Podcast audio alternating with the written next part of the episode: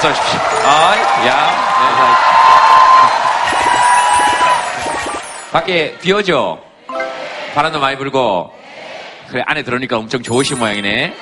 에, 옆에 앉아있는 사람하고 이렇게 살면서 같이 만날 확률이 얼마나 될까요? 엄마와 딸로 태어날 확률이 얼마나 될까? 친구로 태어날 확률이 얼마나 될까? 부부로 만나신 분들은 하필이면 그 확률에 당첨이 됐을까? 또 여러분들하고 저하고 만날 확률은 얼마나 될까 들어오면서 문득 그런 생각을 한번 해봤습니다. 엄청난 확률을 뚫고 우리가 만났으니까 우리의 만남을 자축하면서 박수 한번 칩시다. 네. 아, 네. 오늘 뭐 어떤 얘기 한번 해볼까요? 여러분들이 이야기하시는 게 늘 주제니까. 네? 육아 문제. 육아 문제. 아이고. 한 번도 접해본 적이 없어서. 너무 가지고 싶은 문제인데. 어, 여기는 지금 교복 입고 있어서, 어, 학생이죠? 마이크 한번 줘보세요. 육아 문제에 대해서 어떻게 생각하는지. 더 잘할 수 있어요. 육아 된 지 우리 중에 얼마 안 된 축에 속하기 때문에 아이들 입장도 한번 들어볼 필요가 있잖아요. 왜, 왜, 왜, 왜? 왜? 아, 가위바위보. 아, 둘이서 같이 왔어요? 어.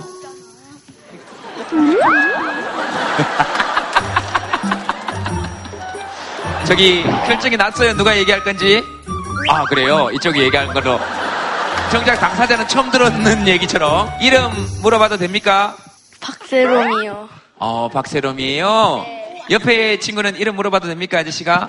윤유진이요. 어, 윤유진이요. 아, 바꿔서 얘기했어요? 처음에가 유진이고, 뒤에가 세롬이에요. 어, 육아가 얼마나 힘든지 알겠어요. 키우다 보면 저런 일이 얼마나 많겠어. 세롬이, 마이크 잡아볼까요? 네. 아니, 너 유진이잖아. 어, 네, 네. 어, 봐봐. 결국 니들에게 모두 다 돌아갔지? 세롬이? 너 유진이잖아. 진짜 세롬이. 네. 세롬이는 내가 아이가 있다면 어떻게 한번 키워보고 싶어요? 하- 하고 싶은 거 다 할 수 있게. 마음대로 뭘 그렇게 하고 싶은데? 돈 쓰는 거. 어디 쓰고 싶은데요? 옷 사고, 화장품 사고. 화장품 사고, 놀러 어, 그- 놀러 다니고, 그러고 싶을 때지. 그죠? 네. 여행 가면 어디로 가고 싶어요? 그 일본 디즈니랜드랑 유니버셜 스튜디오랑 지구 모양 있잖아요. 사진 찍는데. 네네. 거기 사진 찍고 싶어요. 거기 완전 초입에 거기. 아, 그냥 거기 서서 이렇게 누가 사진 찍어 놓은 거 봤는데 그게 가고 싶구나.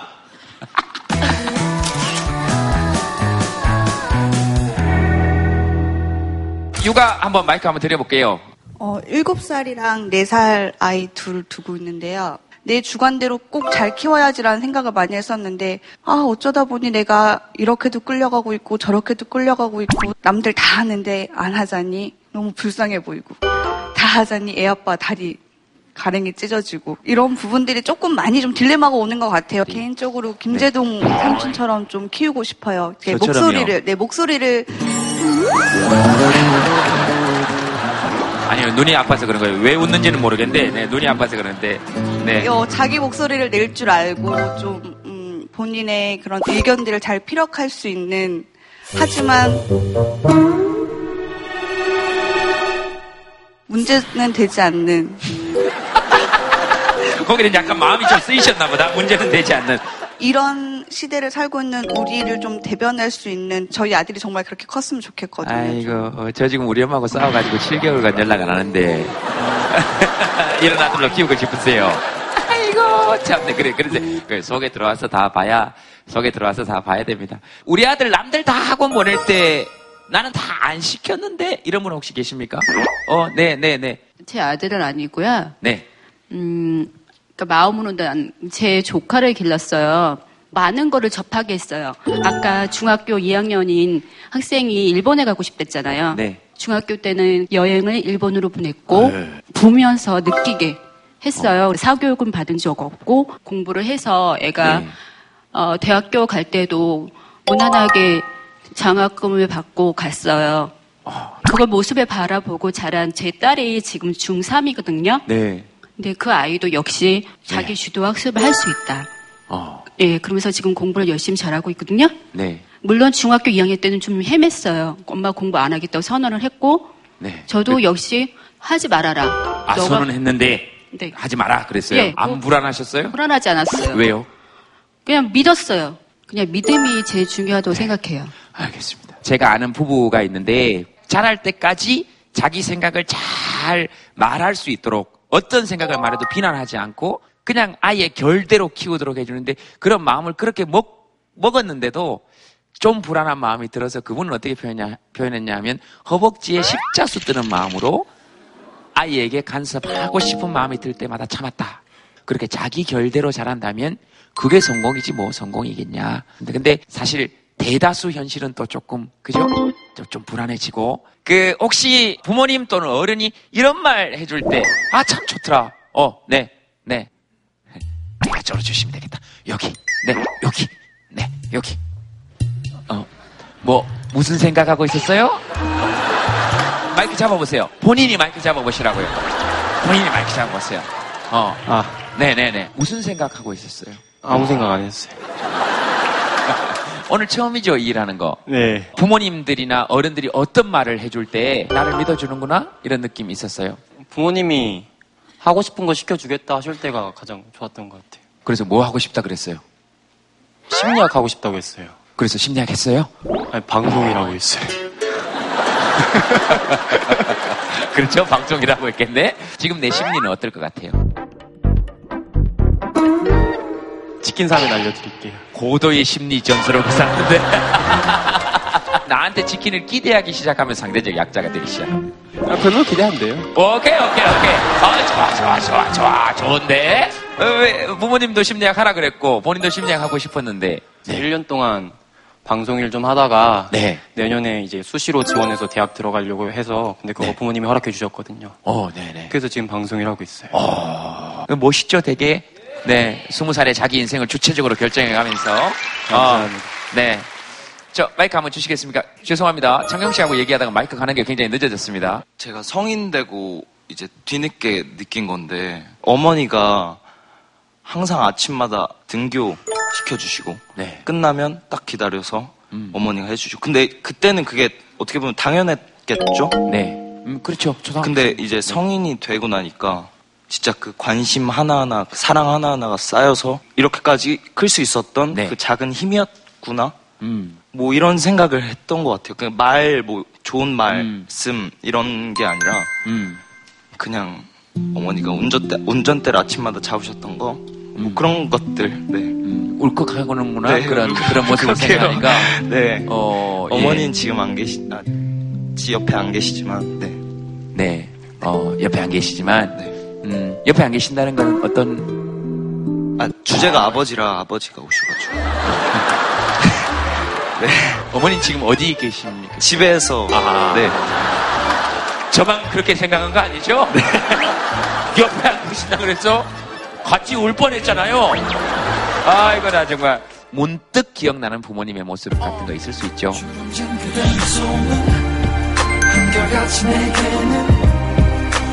누구보다 아름다운 고맙고 어, 그러면 스케치북에 한번 적어봅시다. 여러분들하고 그거 한번 적어보고 싶었습니다. 그냥 책 읽다가 보니까 그, 여러분 그거 아세요? 그 인디언들은요, 그 우리처럼 1월, 2월, 3월, 4월, 5월 이렇게 안 하고요. 달마다 이름이 다 있어요. 그 11월 달은 인디언들이 뭐라고 불렀냐면 부족들마다 다르긴 한데 너무 예뻤어요. 저는 그 이름이. 아직 다 사라지지 않은 달. 2월 멋있습니다. 홀로 걷는 달. 7월은 천막 안에 들어가 있기 힘든 달. 너무 더운 거야. 어, 어, 어. 참 예쁘죠? 그래서 여러분들이 만약에 지금 5월이니까 달 이름을 한번 지어본다면 어떻게 짓고 싶을까? 한번 궁금했어요, 그냥. 여러분들이 한번 지어보시죠.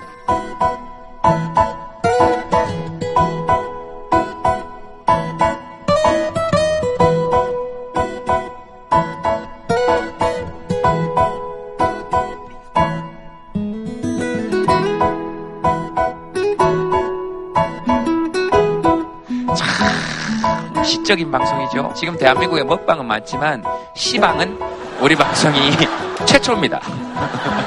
시방. 네.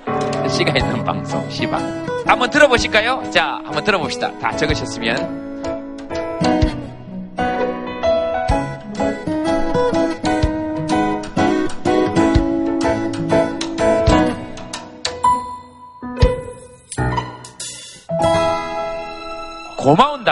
어, 그 달 이름도 괜찮네. 4월 출근하기 싫은 달, 5월 미치도록 출근하기 싫은 달. 4월 민수 민정한 내복버자 달. 이런 거 좋잖아요. 4월 우리 딸 두돌인 달. 아, 달력에 이렇게 적어놓으면 참 좋죠. 4월 혼자 있기 싫은 달. 기억하게 공감합니다. 5월 혼자여서 다행인 달. 야 여기 좋습니다. 4월 씨앗 뿌리기 좋은 달. 5월 잡초 매기 바쁜 달. 6월 무릎 펴기 힘든 달. 7월 모기가 싫은 달.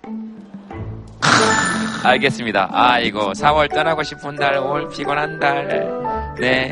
아이고, 5월 달 또 엄마가 더 그리운 달. 5월 달은 왜 엄마가 더, 그- 더 그리운 달이? 고생을 좀 많이 하셔갖고 음, 12살에 아버지 돌아가시고 나니까 카네이션을 어, 그 혼자 받으시기가 미안하다고 생신상도 잘 안 받으시려고 그러고 지금까지도 음, 그래서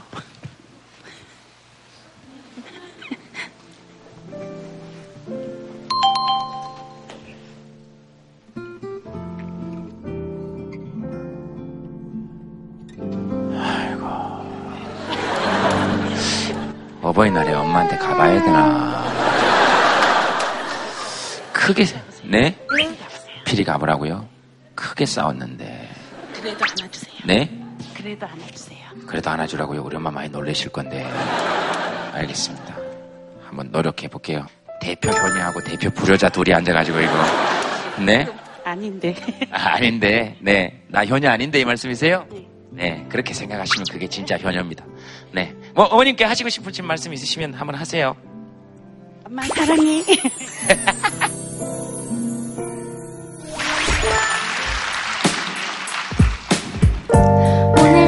무사히 하루를 끝내고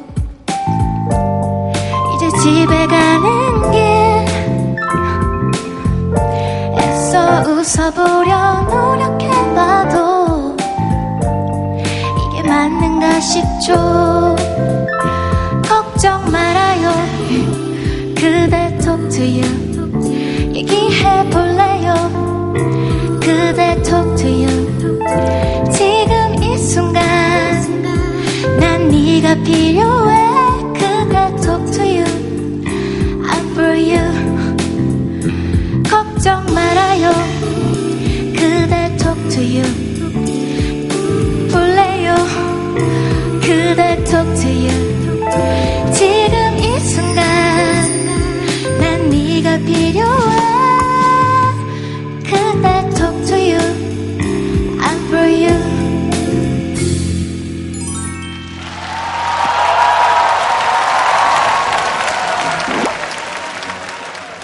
네, 오늘 패널 분들, 여러분들 함께 하실 분들 모시겠습니다. 여러분 박수로 환영해 주시기 바랍니다. 어서오세요. 네. 어서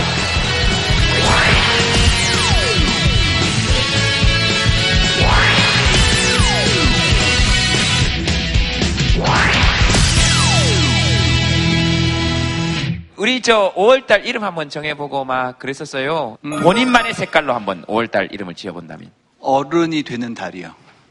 어른이 되는 달. 결혼하고 어른 되면 누구의 환갑, 누구의 생일 이런 식으로 엄청나게 막 의무들이 생기는 거예요. 네. 그래서 나중에 힘들다 그랬더니 얘기하시는 게 이제 사람 구실하는 거라고.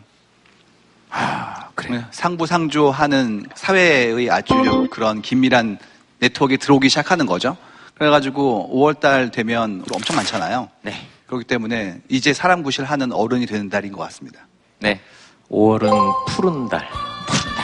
어릴 적에 5월은 너무너무 푸르, 푸르러서 좋았던 달이거든요. 5월은 푸르구나. 우리들은 잘한다. 참 좋았는데 이제 어른 되면 어버이날 생- 더 생각 많이 나고 먼저 가신 스승님들 생각나고 서글픈 또 푸른색이 한 켠에 자리 잡는 것 같아요. 그래서 5월은 희망의 푸름과 또 옛사람들 생각해주는 그런 푸름이 같이 잘 어우러지는 그런 달로 네. 기억하고 싶습니다. 스님 말씀을 이렇게 들으니까 저는 뭔 노래를 불러도 슬프거든요. 그래가지고 학교 다닐 때도 어린이날 노래 저 혼자 못 부르겠어요. 여러분 한번 불러보실래요? 네.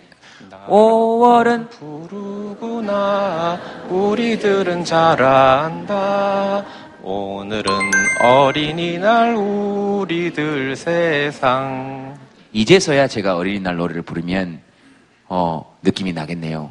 5월은 푸르구나 우리들은 늙는다 오늘은 중년들의 우리들 세상. 슬프죠. 그렇게 슬퍼지죠. 예.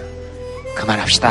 알겠습니다. 뭐 아직 저는 중년은 아니니까. 네. 김 바이올린 씨 5월이니까 5월을 바이올린으로 한번 딱 이렇게 한번.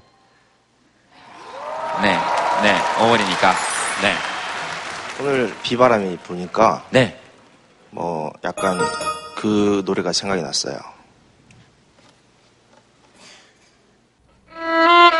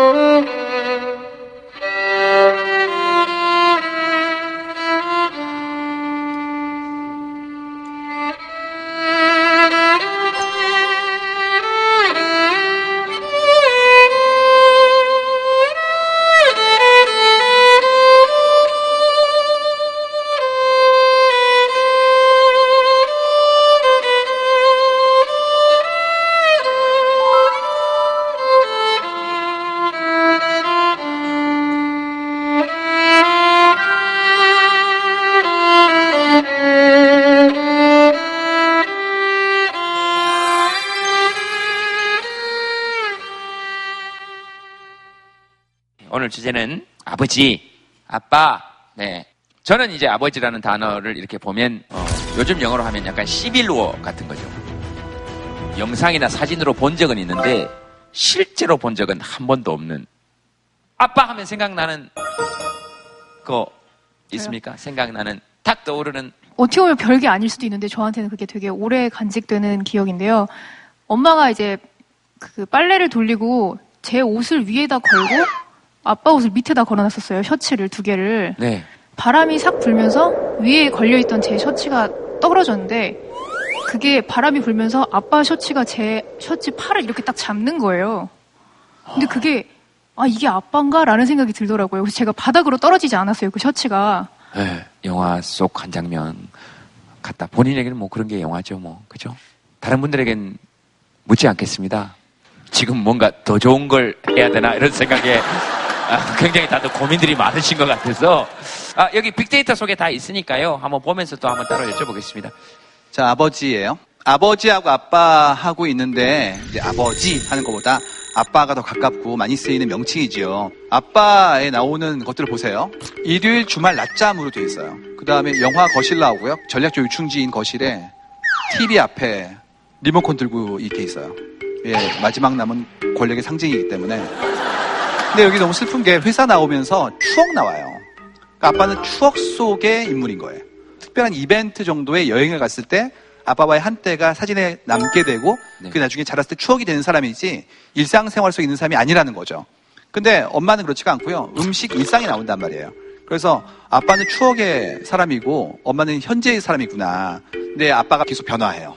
아빠의 어떤 행동에 대한 부분들이 육아 관련된 애를 재우고 밥을 먹이고 이런 것들이 이제 올라오기 시작합니다. 아주 빠르게 음. 올라오고 있습니다. 네. 여행, 요리, 육아에 가까워져요. 이런 것들을 이제 보여주는 프로그램들이 아빠 어디가 냉장고를 부탁해 뭐 이런 내용들 이런 프로그램들이 네. 남자가 그런 일상생활의 가사들을 해야 된다라고 이제 그야말로 보여주고 있는 거죠. 네. 그래서 아빠 요리를 보죠. 여보 거기 봉지 안에 있는 감자 반만 깎아서 냄비에 삶아줘. 그랬더니 어떻게 했냐면 감자를 반만 깎았어요. 충실히 반을 깎았어요. 정, 정확하게. 지금 이해 안 되신 걸로. 저 감 못 잡고 있어요. 댓글이 네. 뭐가 잘못된 거죠? 이게 더 무섭죠. 아, 감자 개수 중 절반이나 얘기였구나. 댓글 보고 이해했다. 나도 그랬어요가 막 간증으로 나옵니다. 끝까지 모르고요. 네. 정확하게 얘기해야지. 아홉 개면 네 개만 깎아라 이렇게 얘기해야 된다. 대부분의 아빠들은 저 봉지 안에 있는 감자 반만 좀 꺼내가지고 좀 삶아. 그러면 없는데 감자가 전부 다 이렇기 때문에 저 감자를 찾아냈다는 것에 전 점수를 줘야 된다고 생각합니다. 그걸 이제 이렇게 얘기해요. 미친 채라고. 미친 채요? 예. 알아들으면 일을 해야 되기 때문에 네. 모르는 척 하는 겁니다. 전략적인 분들 많아요, 굉장히. 아 그래요? 네. 음, 네. 두, 그다음이 번, 두 번째 이제 아빠 요리를 보죠. 이게 뭐냐면 엄마고요. 아빠예요. 환하게 웃고 있어요. 정말 좋아하는 거죠. 두 번째는 아빠의 육아죠.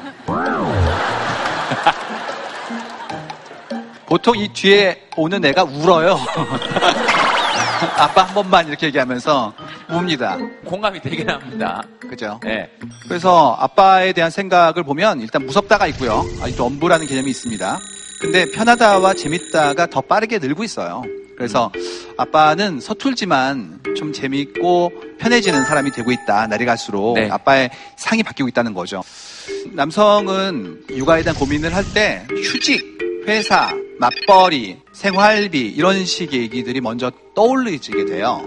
이게 육아 휴직자의 명수인데 빠르게 늘고 있다라고 보시겠지만 똑같은 거를 여성으로 본다면 7만 3천 명이에요. 그러니까 대략 20분의 1 정도가 남성, 여성의 육아휴직에 대한 비율로 나타난다는 거죠. 그럼 왜? 이제 네 가지 문제가 있어요. 첫 번째는 아빠의 육아 환경이 되지 않습니다. 외출하면 기저귀를 교환할 수 있는 남자 화장실이 거의 없어요. 수유실에는 남자가 못 들어가요. 두 번째는 제일 큰 게 경제적 책임감 부분이에요. 여자들은 아기 때문에 일찍 간다고 하면 이해해주는 분위기인데 솔직히 남자들이 일찍 가는 이유가 애 때문이에요. 얘기하는 순간부터는 승진 포기했니? 라는 얘기가 나올 수 있을 만큼의 사회적 분위기가 있다는 겁니다. 세 번째는 사회적 인식인데 역할을 나누고 더 네. 출세해야지라는 부분들의 압력이 있다는 얘기예요. 네 번째는 이제 주위 시선 같은 부분들. 놀이터에서 엄마들, 할머니들 사이에서 애랑 놀다 보면 저 집 백수인가 봐. 라고 얘기하는 무서운 내용이 나오기 때문에 곤란히 겪는다. 그래서 그냥 다니는 게 훨씬 낫지 않겠니? 라는 네 가지 이슈가 존재한다는 거예요. 그러다 보니까 일과 가정의 양립이라는 부분들을 실천하기 어렵다 이 얘기죠. 아직은 역할만 있을 뿐 인식과 환경은 준비가 덜 됐다. 그렇기 때문에 이것을 용감하게 실행하는 분들은 대단한 어떤 pioneer라는 거죠. 그래서 일찍 애가 있으면 가야지라고 먼저 얘기해주는 직장이 존재하는 그런 나라가 되는 것이 제가 보기에는 되지 않을까라고 생각합니다. 고맙습니다. 네, 감사합니다. 어, 알겠습니다. 어, 참. 어, 육아와 관련해서 아빠가 엄마에 비해서는 정말 좀 문제가 많아요. 그래도 세대가 아무리 변해도 아빠가 갖는 고유한 기능이 한 가지가 있었어요. 그건 뭐냐면 두 발 자전거를 타게 해주는 거였어요. 그 자녀를 두 발 자전거를 타게 하면서 쓰러질까봐 잡아주는 것도 사랑이었고 혼자 가게 놔주는 것도 사랑이었고 그래놓고 거짓말까지 하는 것도 아버지의 사랑이었어요. 아직도 잡고 있다고. 그러면서 놔줬어요. 그리고 자녀는 돌아오지 않아요. 어, 어릴 적에는 우리가 마음 놓고 아빠 아빠하고 불렀다가 어느 날서부터 이제 아버지라고 하는 이름 부를 때서부터 사실은 좀 거리가 좀 생기지 않습니까? 저는 어, 사실은 어, 쉰 넘어서 아버지를 이제 보내드렸는데 의젓한 척하고 살았어요. 어, 그러다가 어느 날 운전을 하고 가는데 그 웬 청취자 사연이 들리는데 울컥하더라고요. 차를 세웠습니다. 보니까 아무도 보는 사람이 없어요. 차 아니니까. 그래서 마음 놓고 아빠 하고 소리 질렀어요. 그러니까 막 눈물이 팍 터지더라고요. 또 다시 또 아빠 하고 막 불렀어요. 그렇게 세 번 부르고 나니까요. 슬픈 게 아니라 너무 행복해요. 어릴 적 불렀던 그 아빠의 이름 그것만 갖고도 나의 자전거 잡아줬던 그 아빠 같이 두 발 자전거 몰아줬던 그 아빠의 추억이 있으면 많은 부분 용서될 거고 대신 지금 아빠들은 좀 많이 분투 노력하셔야 오랜 세월을 같이 함께 할 수 있을 거라고 생각합니다. 아빠도 아들이었던 사람들이니까 그런 아들이었던 아빠, 아이였던 아빠의 모습도 그 아빠도 한번 좀 봐줬으면 좋겠다. 네, 그런 생각은 네 조금 드네요. 여러분들과 함께할 게스트 모시겠습니다. 김태원 씨입니다. 여러분 박수로 환영해 주시기 바랍니다.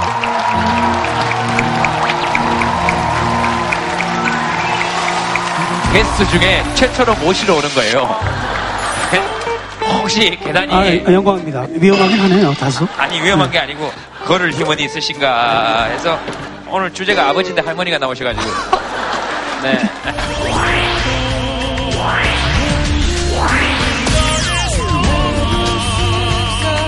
저희 프로그램은 한번 보셨습니까? 아, 어저께 봤어요, 어저께. 오늘 나온다 그러셔서 네, 그래서 봤는데 그 제목이 걱정 말아요 그대? 예. 그, 그 말이 너무, 너무 마음에 들고 예. 좋았어요. 그냥 감동적이고.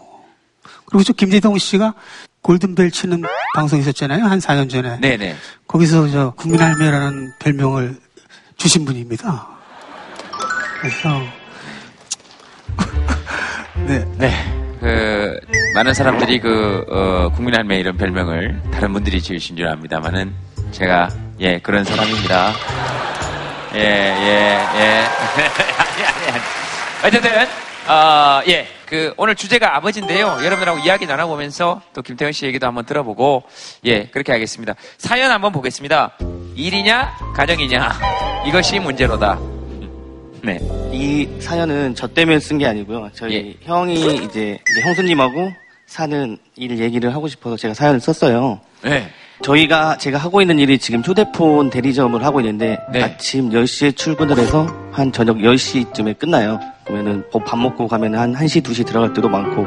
근데 이제 형수님 같은 경우는 이렇게 늦게 끝나고 늦게 오는 일이 마음에 안 들어서 네. 집에 갈 때마다 싸우고 있고요. 근데 지금 아이는 지금 이제 한 살.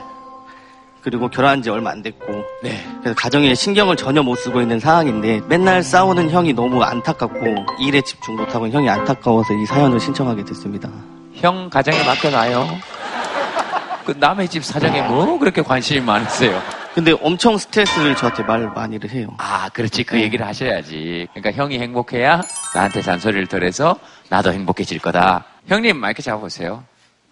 네, 제가 하던 게 2012년부터 했으니까 오래됐거든요. 경력도 있고 하니까 쉽게 다른 직업을 찾을 수가 없어요. 네. 근데 집에서는 가정에 더 시간을 투자를 많이 해라. 그래야지 더 행복하지 않겠냐. 근데 저는 그게 아니다. 우리가 먹고 살기 위해서는 애기도 키우고 하는데 둘이 벌어도 시원찮을 판에 혼자 벌어서 어떻게 살겠냐. 그럼 내가 잘하는 거를 해서 더 남들보다 더 돈을 많이 벌어서 성공을 해야 되지 좀 더 수월해지지 않겠냐. 네. 그런데 이걸 안 하면은 다른 데 가서 또 처음부터 다시 시작을 해서 경력을 쌓으려면은 제가 올해 서른이거든요. 네. 근데 30대 중반에 되고 또 자리 잡을 때까지는 그만큼의 시간이 또 투자가 되기 때문에 고민이 많이 되더라고요. 어떻게 하시고 싶으십니까? 저는요? 네. 저는 그냥 일 계속 하고 싶어요. 네. 스님, 뭐. 일과 가정을 양립하는 건 남편이나 아내나 다 힘들어요. 여러분 혹시 섬지박이라는 노래 다 아시죠? 엄마는 손 그늘에 굴 따라고 아기는 혼자 남아 집을 보다가 이런 아동 유기의 현장을. 네? 그래갖고 애가 그냥 집 팔베고 스르르 잠이 든다는 이런 공포스러운 설정. 그래서 아 이런 노래는 하지 말아야 되는데 라고 했다가 어른이 돼서 보니까 이 노래 앞권은 2절에 있었습니다. 아기는 잠을 곤히 자고 있지만 갈매기 울음소리 마음이 설레요 다 못 찬 굴바구니 머리에 이고 엄마는 모래길을 달려옵니다. 엄마는 아이를 버린 게 아니었습니다. 엄마는 직장맘이었어요. 그런데 이 노래에서 가장 빛나는 부분은 다 못 찬 굴바구니예요. 이걸 꽉 채워 갖고 오면 집은 잘 살겠지만 애가 교육이 망가지는 거고요. 텅 비워 갖고 오면 애기는 좋아하겠지만 집안 거덜낼 여자 아니겠어요? 그 절묘한 긴장과 갈등과 타협의 산물이 다 못 찬 굴바구니입니다. 그러니까 대충 찾자마자 엄마는 달려온 거예요. 어디를? 모래길을. 엄마가 해병대야? 그걸 달려온 거예요. 그러니까 너무 욕심부리지 마시고 대충만 채우고 우리 살면 안 될까. 그래서 서로 모자란 거는 앞으로 채워가면서 살면 되지 않을까. 두 개를 다 채우려니까 힘들었던 거 아닐까. 딱 저거하고 맞네요. 그죠? 아, 다 기입하지 않은 휴대폰 요청서를 머리에 이고 네, 문 앞에서라도 조금 걸떡거리시면 어떨까? 아, 아, 내가 좀 많이 들렸지?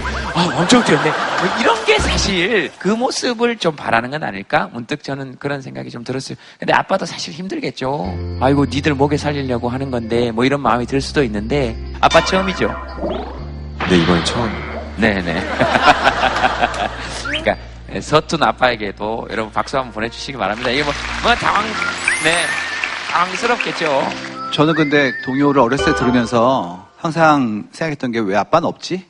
왜 엄마는 혼자 독박으로 육아를 하고 있지? 나이가 드니까 알겠는 게 아빠는 기러기 아빠였어요. 섬이라서 이제 배를 타고 나간 거죠. 그러니까 먹여 살리겠다고 나가 있고 엄마는 이제 건사하고 있는 걸 보니까 야 우리의 기러기 아빠의 역사는 장구하구나. 저는 어렸을 때 저 동요를 들으면서 왜 시스템이 이런 사회적 시스템일까? 아이를 남겨두고 모두 일을 하러 나갈 수밖에 이렇게 뼈 빠지게 일을 해도 왜 사회의 부는 여기 오지 않고 다른 데 가 있는 것일까? 이런 문제에 대해서 고민했던 기억이 나네요. 네, 알겠습니다. 그 기러기 아빠시잖아요. 네, 저 기러기 10년 차입니다. 그러니까 네. 어떤 느낌이 드세요?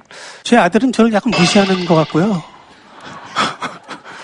엄마가 다 키운 걸로 기억이 돼 있, 나 봐요. 네.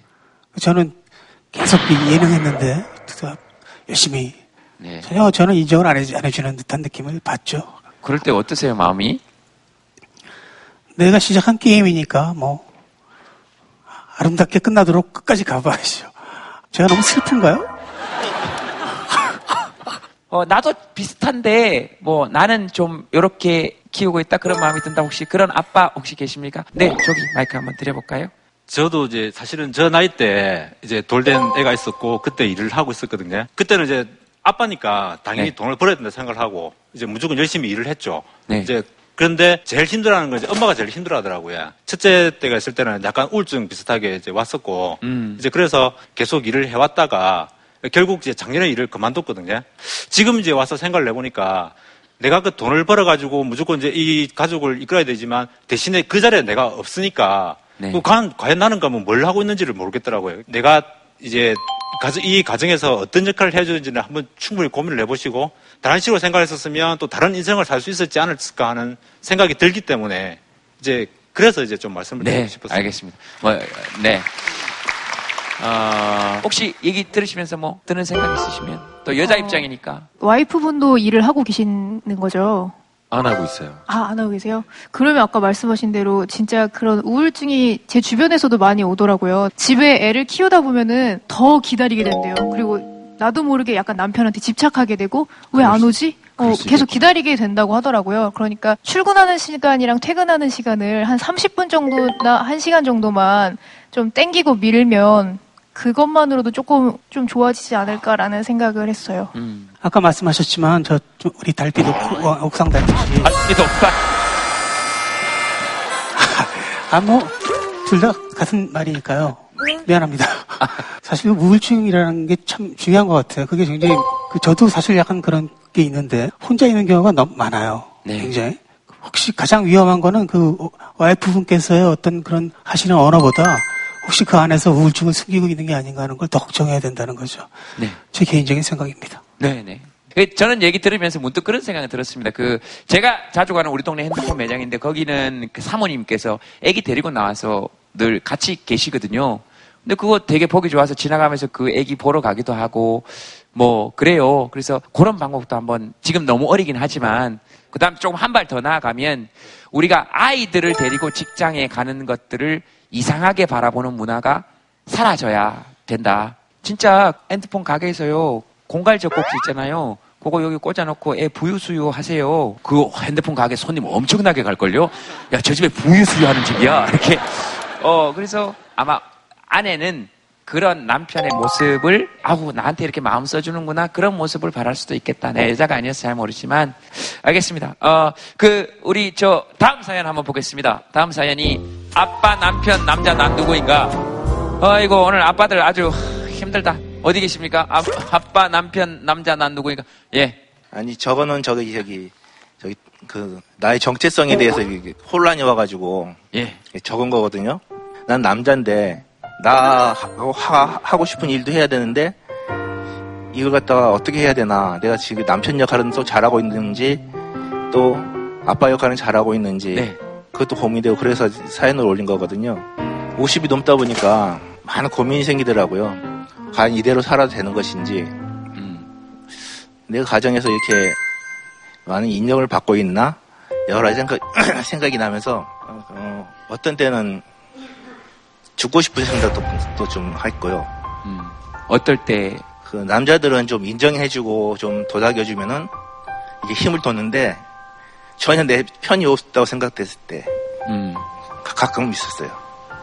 그럴 때는 그래가지고 혼자서 차 타고 저기 밑에 내려가서 죽어버릴까 그러고 밑에 내려가서 이렇게 했는데 죽는 것도 그렇게 그 큰 용기가 필요하더라고요. 그래서 죽지도 못하고 며칠 이렇게 예, 방황하다가 올라오고 올라오고 그랬는데 그러다 보니까 이제 어떻게 보면 집에서 내가 철없는 남편이고 철없는 아빠가 되고 음, 그러다 보니까 과연 내가 이 가정에서 지- 중요한 존재인가라는 것도 생각이 되고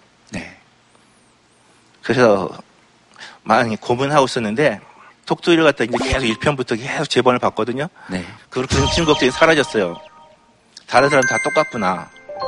그래가지고 요즘은 내가 좀 잘해야지 그래가지고 집에서도 좀 전에는 좀 해주면은 해주면 덜 바라더라고 이렇게. 설거지 한 번 해주면 두 번 바라고. 그래가지고 아예 안 했어요. 그래도 요즘은 이제 요즘 마음이 좀 바뀌어가지고 어차피 내 집이고 어차피 와이프도 힘들고 그렇기 때문에 예, 요즘은 좀 말하려고 하는데 본인은 모르더라고요. 제가 이렇게 하려고 하는 거를. 네. 죽을 때는 어떻게 죽고 싶으셨어요? 아버님 산소 무한이거든요. 무한까지 쫙 갔어요. 네. 그래도 이제 술을 한 병 사고 이제 아버님 산소에 이렇게 하고 이제 네. 주려고 그랬더니 그때 죽을 때는 어떻게 죽고 싶으셨어요? 아버님 산소 무한이거든요. 무한까지 쫙 갔어요. 네. 그래도 이제 술을 한 병 사고 이제 아버님 산소에 이렇게 하고 이제 네. 주려고 그랬더니 그때 가게가 문 닫았더라고요. 좀 늦어가지고. 그래가지고 아침에 가게 열면은 소주 한 병 사가지고 이렇게 가서 이제 하- 해고 죽어야겠다. 네. 그날 저녁에 이제 친구 집에 자려고 그랬어요. 근데 친구가 이사가 없더라고요. 그래가지고 가게가 문 닫았더라고요. 좀 늦어가지고. 근데 친구가 이사가 없더라고요. 그래가지고 내가 내가 뭐하러 여기 온 거지? 그래가지고 저는 며칠 기도원 들어가가지고 기도원에서 생활했어요. 그러다 보니까 이제 아. 와이프한테 계속 전화오고 그러더라고 그래서 마지 못하고 들어왔죠. 전화 오니까 엄청 고마우셨죠, 솔직히. 그렇죠. 나를 안 잊었구나. 나를 안 잊었구나.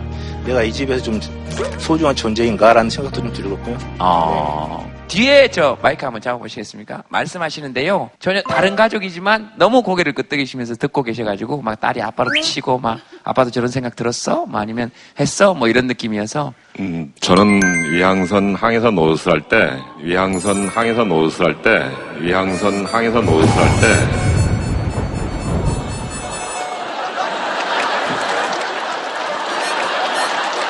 어, 괜찮아요. 괜찮아요. 저는 아버지 목소리도 괜찮았어요. 필요한 사람이에요. 네? 저희 남편 목소리 멋있어서 결혼했어요.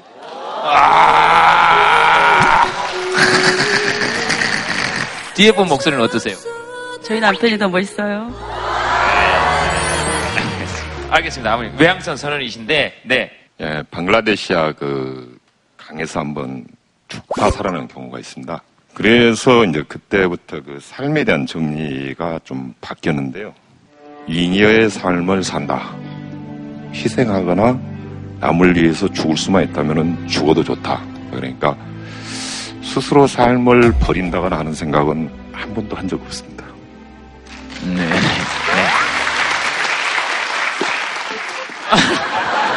아, 괜찮아요. 저는 그런 생각 해본 적 있어요. 예, 괜찮습니다. 아, 좀, 좀, 아, 나도 집에서 그런 생각 해본 적 있다. 이런 말씀 하실 줄 알았더니, 나는 스스로 삶을 버릴 거라고 나빴는데. 아, 근데 이제, 어, 네, 그러, 그러시구나. 아, 두번 얻은 삶이니까. 아버님은 혹시 집에 계시면서 앞에 아버님처럼 내가 이 집에 필요한 존재인가? 뭐, 이, 이, 이렇게 한번 느껴보신 적은 없으십니까? 가정을 위해서 제가 그 살아야 한다는 거에 대해서는 저는 그 그렇게 생각지 않습니다. 괜찮습니다. 근데 제가 딸로서 목격자로서 이야기를 하면 힘드실 때 한번 이제 술을 많이 드시고 아빠가 이 집안에 이 집안에 이 집안에 이 집안에 무엇이냐. 근데 누구나 다 예, 이런 생각을 또 하실 것 같아요. 아버지라는 그 무게가 굉장히 무거운 네. 거잖아요.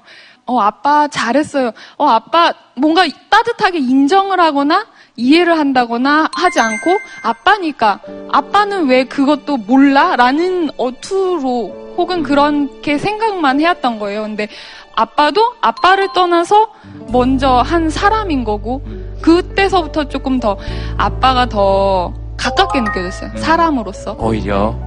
네. 아빠, 마이크 한번 잡아보세요. 그런 생각 드신 적 없어요? 내가 이 집안에서 무엇인가. 고민합니다. 왜 그런 생각이 한 번씩 드세요? 저는 그 참 시골 촌놈 태생이라서 내가 겪었던 가난을 자식들한테는 대물림하지 않겠다 하는 그런 제 나름으로는 그런 꿈을 가지고 살았는데 얘들 또 이렇게 그런 사교육 같은 거라든가 그러니까 해주고 싶은 만큼 못했고 남들보다 좀 못하지 않느냐 하는 그런 좀 사회적인 책임 의식도 좀 느꼈을 거예요. 그 풍족함, 사회적인 성공 이런 것에서 이 이제 점점 희망은 좀 사라져가는 그런 좀 조급함도 있었고 그런 좀 외부적인 면으로 좀 고민했던 것 같습니다. 네, 알겠습니다. 아, 따님 뭐 더 하실 말씀 있으세요? 네, 저 한마디만 더 하면 네.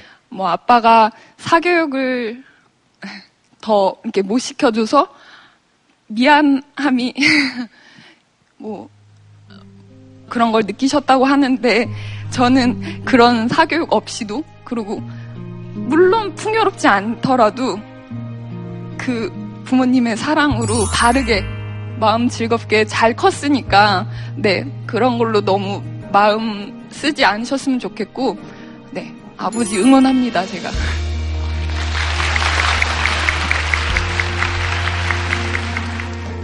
그, 네 집 딸인지 참 말 잘하죠? 말 잘하네요. 예. 우리 딸도 똑같기 때문에 네. 그런 생각을 갖고 있겠지요. 그럼 따님 얘기 의견 한번 들어볼까요? 마이크를 잡을란가 모르겠네요. 왜요? 중3인데 중2 같아요. 혹시 괜찮으면, 네. 아빠한테 뭐 하고 싶은 얘기 있어요? 전혀 없어요? 네. 언니 얘기하는 거 들었을 때는 어땠어요? 언니는 아빠한테 아빠 응원한다, 이해한다 그랬는데 저 얘기 들으면서 그냥 솔직히 어땠어요? 음, 너무 멋졌어요. 말하는 게막 슬슬 나와서.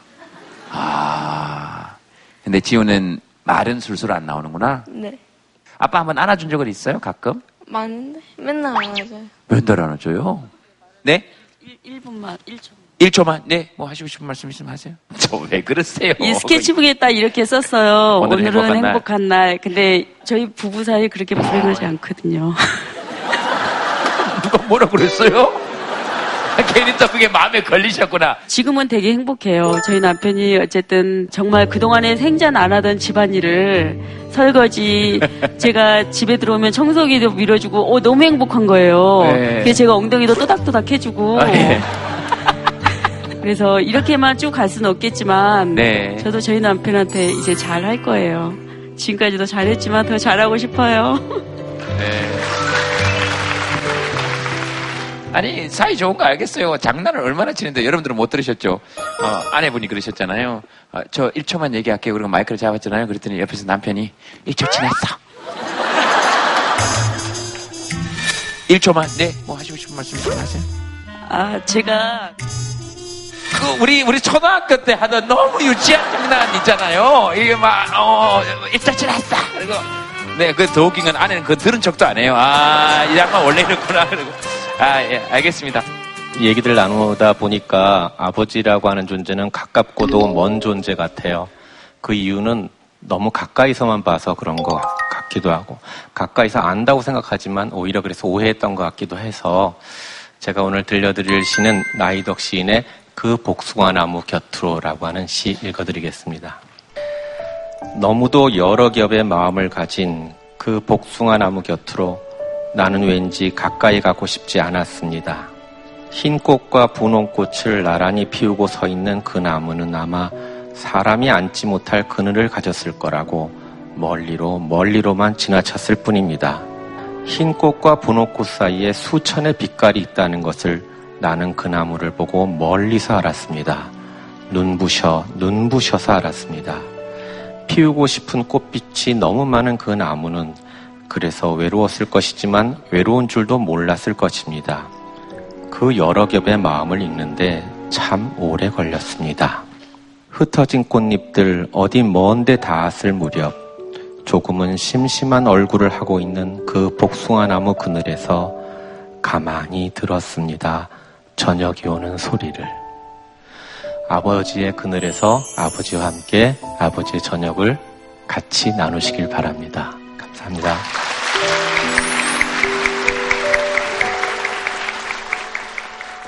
대략 한 60살이면 철이 드는다는 어떤 공- 법칙, 공식이나 이런 게 있으면 좋은데, 제가 보는 거에서는 그냥 다 그냥 어른인, 어른인 척 하면서 살고, 그냥 아버지인 척 하면서 살면서 그런 것 같아요. 그러니까 아버지가 굉장히 사실 굉장히 연약하다.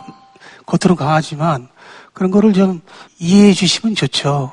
저 파란 옷을 입으신 분, 아까 이게 감동을 받았는데, 저도 여러 번 그런 자살에 대한 포인트가 있었습니다. 병원에 있다가 제 와이프가 흐느끼는 걸 보면 내가 비겁했다. 그리고 다시 시작하고. 그 무조건 한, 이것만 지키면 될 것 같아요. 그러니까 좀 자기 와이프하고 자기 아이들이 죽기 저, 죽- 죽는 걸 다 보고 죽는 걸로. 그러니까 그 그런 책임감으로 죽을 때까지 죽지 않는 걸로. 형, 우리 가늘고 길게 어. 딱한 120까지만 같이 삽시다. 120 정도는 살아야죠, 이제. 죽을 때까지 죽지 말자는 말 멋있었어요. 고맙습니다. 네. 저는 두 분 자매님의 말씀이 멋있었습니다. 저는 이쪽을 봐도 이쪽 같고 이쪽을 봐도 이쪽 같다고 계속 지금 뭔가 두 분 말씀하신 느낌도 비슷하고 데칼코마니 그렇죠. 이게 겹쳐놨다가 이게 피- 피면 똑같은 거를 그걸 데칼코마니라고 합니다. 예. 너무- 그래서 예. 자, 자. 저는 그냥 책 갈피예요 지금 데칼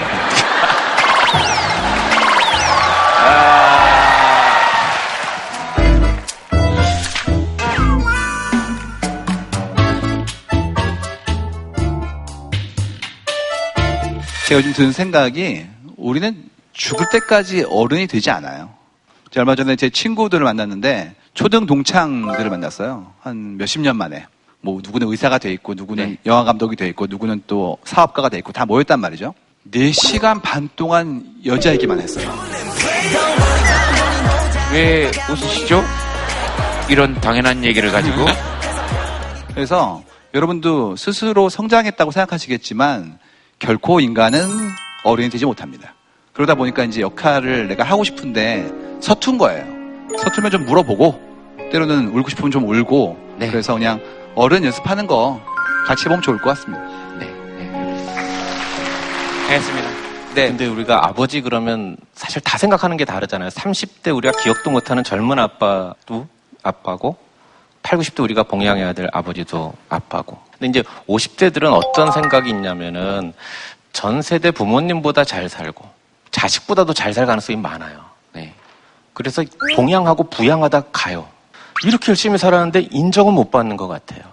그런 그 헛헛함들이 좀 지금 50대들에게 있는 것 같거든요. 독립하는 훈련들을 못 받았어요. 저희 세대는 바깥으로만 돌아다녀가지고 어느 날 뉴스 봤더니 안 좋은 거 있더라고요. 그 사별하면 여자는 오래 사는데 남자는 일찍 간다고.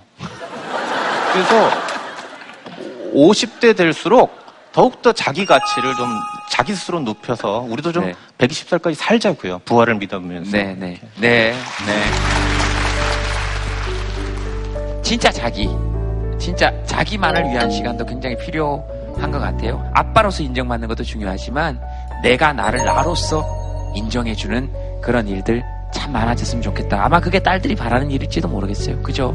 아, 오늘 그 뭐 이렇게 뭐 슬픈 듯 하지만 참 좋네요. 또 좋은 듯 하지만 조금 슬프고 아, 집에 혼자 들어가면은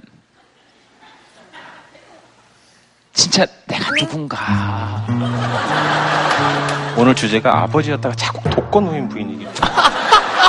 왜 저까지? 저는 아버지입니다. 아니 네. 가족이 있어도 아버지들이 이런 느낌이 들 때가 있을 수 저도 있겠다. 어저, 어저께 그런 밤에 생각이 들어서 그 얘기. 비 오는데 예. 밥은 있는데 반찬이 없는 거예요. 그래서 막 드시니까 김이 하나 있는 거야. 그래서 김을 뜯었더니 비 오는데 예. 밥은 있는데 반찬이 없는 거예요. 그래서 막 드시니까 김이 하나 있는 거야. 그래서 김을 뜯었더니 젖었어. 그거 먹었잖아요. 비 오는 날. 그러니까 이게 이게 우리는 혼자 사니까 괜찮은데 아빠들이 집에 있을 때 그럴 때가 있을 거 아니에요. 이게 혼자 사는 우리들인데 아빠가 만약에 집에서 그런다면 이게 얼마나 서럽겠냐 이런 얘기를 하려 고 그러는 거지 이게 지금 내 독거노인 쪽으로 가는 게 아닙니다. 저는 그 얼마 전에 그 혼자 술을 마시다가 연예인한테 처음 전화를 했어요. 심심해서 이 친구한테. 그래서 너 여기 지금 올 수 있니? 하니까 바로 왔어요. 어, 그런 연예인은 최초입니다. 제가 정말 얼마, 얼마나 고독하면 솔직하게 얘기할까요? 형님은 진짜 미안한데 정말 진짜 거짓말 안 하고 그런 생각 했어요. 무조건 머리 긴 인간한테만 전화 와라. 내 오늘 아무리 내 외로워도 내 머리 짧은 것들은 안 만난다. 어? 전화 받는데 태원이 형 이렇게 던데 어, 머리가 길잖아요. 나갔더니 어머 웬걸 누구랑 같이 있은 줄 알았어요? 백두산 형님이랑 그 두 분 사이에서 정말 행복한 시간을 보냈답니다. 아, 네. 아, 아빠들한테 그런 시간 좀 필요한 것 같다. 다행입니다. 주제가 다시 아빠로 돌아와서 네, 아주 네. 다행입니다. 축하, 축하합니다. 네. 아이고, 알겠습니다. 다음 사연 하나 볼까요? 육아휴직. 어, 남자가? 예. 저는 불 관련해갖고 일을 하고 있는 공무원이고요. 와이프는 사회 복지를 위해서 힘쓰고 있는 일을 하고 있고요. 지금 갓 돌진한 남자애기를 키우고 있습니다. 육아휴직 해갖고 제가 결혼 전부터 하고 싶은 마음이 있었거든요. 네. 근데 왜 그러냐면 특히 남자애들 같은 경우는 이제 점점점 아빠랑 이제 멀어지잖아요. 그래서 아예 육아휴직을 내고 한번 질리도록 한번 봐보자. 아. 그런 입장으로 이제 육아휴직을 가지려고 이제 주변 지인분들한테 이제 조언을 얻었는데 네. 단한 분도 육아휴직을 쓰신 분이 없더라고요. 아. 대부분 하시는 말씀이 와이프가 돈을 잘 버냐. 그래서 그건 아니다. 그랬더니 음. 그러면 네가 왜 육아휴직을 내냐. 음. 그냥 와이프가 내면 되지. 근데 후환이 좀 두렵더라고요. 네. 과연 어떤 식으로 반응을 할까. 네. 그래서 주변에서 이제 반대도 많이 하다가 결국에는 결론을 진 게 가늘고 길게 가자. 사실 와이프도 쓰고 남편도 쓰고 그래야 그게 정상이고 남편이 육아휴가 안 썼다 그러면 야 왜 너는 육아휴가를 안 썼냐? 사실 이게 당연한 것처럼 돼야 되는 거라고 생각해요. 아마 네. 제가 한다고 했으면은 내줘. 내주셨을 거예요. 네, 근데 네.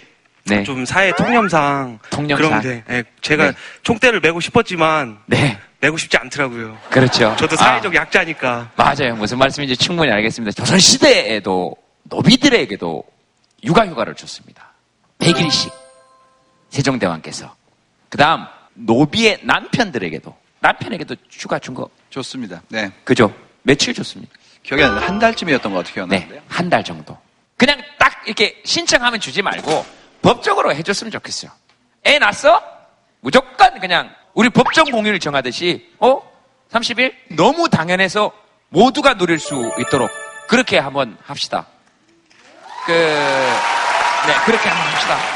네. 어, 근데 왜 안 합니까? 그런 거는? 무서워하는 것 같아요. 뭔가 바뀌는 것을. 나이 많으신 아빠가 늘 한 얘기가 있대요. 우리 때는 말이야, 가방이 없어 책보를 싸고, 30리 길을 다녔고, 예. 흙을 파먹었어도 대학을 갔지, 뭐 이런 얘기를 자꾸 하신다는 거죠. 옛날에 더 힘들었는데, 잘 살아왔는데, 왜 요즘 이렇게 편하게 지내는데도 불구하고, 그러니라고 응석처럼 생각하시는데요. 세상이 바뀌었는데, 그걸 못 보시는 것 같아서, 바뀐 세상을 알려드리는 이런 프로가 나오면 좀 바뀌지 않을까 생각합니다. 이건 지금 법도 법이지만 아까 사회 통념이라고 말씀하셨으니까 우리가 그런 사- 이야기를 하는 사람은 아닌지 한번 돌이켜 볼 수 있어요. 아마 나 같아도 이거 남자가 무슨 육아휴직어예요. 이렇게 얘기했을 가능성이 있는, 있을 것 같아요. 그냥 한담인데요. 애들은 이쁘잖아요. 그러니까 그때는 다 부모가 휴직해서 애 키우고 네. 사춘기 때는 나라가 키우고 그랬으면 좋겠어요. 사춘기 때는 학교에서 아이들이 정말로 잘 뛰어놀 수 있도록 해서 아이들이 집에 들어오면 짜증낼 기운이 없을 만큼 애들이 빡세게 굴어서 집에 오면 엄마 어 자는 그렇게 아이들이 좀 잘 뛰어놀 수 있는 환경을 만들어주고 그리고 어른이 되면 스스로 클 수 있도록 음 그들의 선택을 존중할 수 있도록 해주고 그러면 참 좋겠다 선생님 말씀대로 되면 좋겠네요 네 정말 육아 힘드시잖아요. 특히 아이들 중학교 넘어가면서부터 거기에 대해서 정말 나라가 정책적으로 보- 많은 걸 도와줘야 애를 많이 낳겠죠. 네, 네.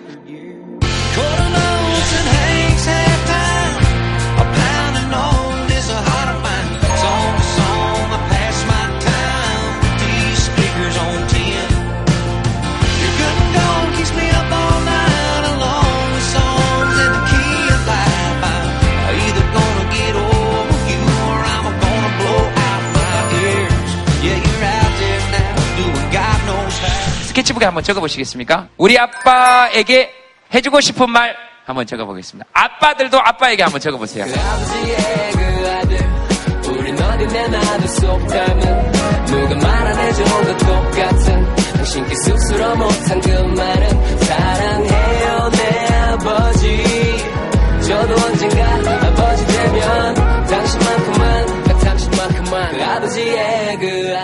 내가 아빠 같은 아빠가 될 때까지 옆에 있어 주세요. 와, 멋있다. 우리 대화해요. 네, 우리 대화해요. 대화하자고 쓴 게 아버지 식사하셨어요? 음 짜장면 먹었어. 오케이. 뭐 이런 대화가 아니라 아 저는 이렇게 느끼고 있고 아 그래요 아빠는 그렇게 느끼세요라는 그러니까 소통. 네, 예, 네. 그래서 그 아빠 아빠의 세계가 너무 강력하고 저도 이 아빠의 세계를 두드리기 전에 눈치 보이는 거고 네. 어떻게 대화해야 하는지 네. 많이 고민이 되는. 알겠습니다. 저는 이제는 아들 눈빛을 보면 아 얘가 이렇구나 저렇구나라는 걸 좀 알겠는데 아들은 그게 아직 못 느껴지나 보더라고요. 예, 그 저는 아빠 아들 관계는 잘 모르겠는데 사람 간의 관계에서 눈빛만 보고 알 수 있는 관계는 존재하지 않는다. 아들이 저렇게 절절하게 얘기하면 이제 아빠가 네 아시겠죠? 네. 어 저것도 참 좋겠다 아빠가 들으면 아빠 나랑 낮술하자 맞술하자 술을 잘 못하긴 하는데 아빠랑 그렇게 친하진 않은 편이거든요. 제가 좀 무뚝뚝하기도 해서 아빠랑 좀 대화를 하려고 해도 대화가 좀 잘 안 되는 느낌? 네. 벽에다 얘기하고 있는 느낌이 들어서 이제 피하게 되고 피하는 방법을 좀 피하는 방법을 좀 알게 돼서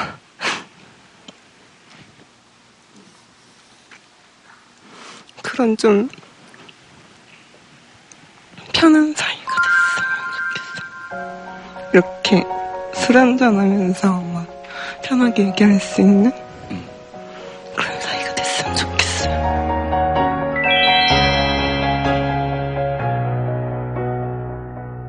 서로 처음 본 사이라고 해도 사실 틀린 게 아니에요. 왜냐면 그 나이 또래 지금 따님과 지금 나이, 나이의 아버님은 처음 겪는 거라서 새로 만난 사이라고 봐도 과언이 아닙니다.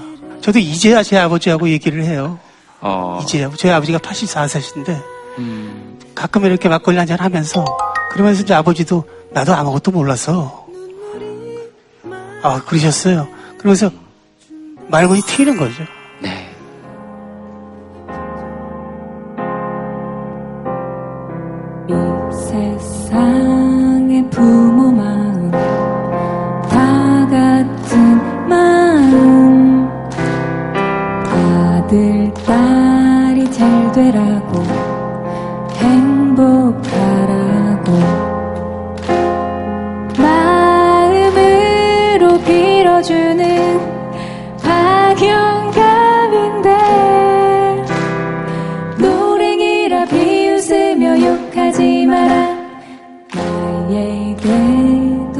아직까지. 청춘은